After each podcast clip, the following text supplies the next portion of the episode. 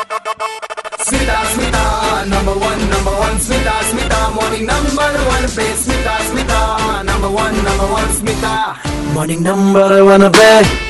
फ़िलहाल programme morning number one पर आपके साथ ढेर सारी बातें हो रही हैं। उनके बारे में जिनका आज बर्थडे है, सोशल मीडिया पे अगर सबसे ज़्यादा आज कुछ वायरल है तो वो है श्री अमिताभ बच्चन सर का जन्मदिन। ढेर सारी विशेष रेड एफएम की पूरी टीम सुनने वाले एंड स्मिता की तरफ़ से भी हैप्पी बर्थडे टू यू और इस खास मौके पर सुबह सवेरे जो हमारे पास वायरलेस फ़ोन जो है, वैसे हम फ़ोन लगाए थे बच्चन सर को।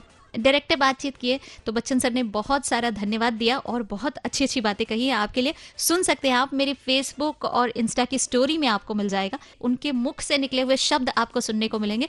वैसे बहुत सारा धन्यवाद उन्होंने कहा है, शुक्रगुजार हूँ, ये भी कहा है लास्ट में। अब इसके बाद मैंने उनको ये भी कहा कि, सर, आपका बर्थडे है, कुछ खास आपके लिए करना चाहती हूँ।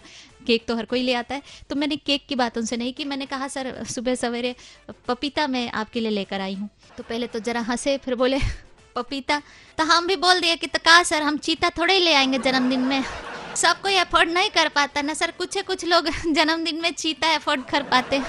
हमरा सर, हमको लगता है कि हेल्थ ज़्यादा इम्पोर्टेंट है तो पपीता सर आपके लिए। तो खैर, बहुत प्यार से बोले कि ठीक है, पपीता भेज देना तो हम उनको पपीता भेज रहे हैं। अब कहे कि चीता सबके लिए पॉसिबल नहीं है।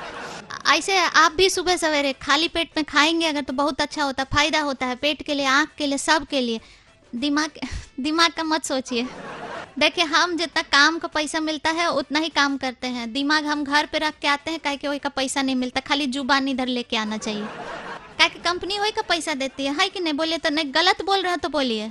ध्यान इधर लगाने का, कान इधर लगाने का फुल ऑन एंटरटेनमेंट इधर पे चालू है। बाकी बचा कुछ उधर फेसबुक इंस्टा एंड ट्विटर पर आपको मिल जाऊँगी। आरजे स्मिता हेलो ज़िंदगी इस नाम से सर्च करके फॉलो कर लेना। ऐप पे मिलूँगी आरजे स्मिता के नाम से। स्टे ट्यून्ड बजाते रहो।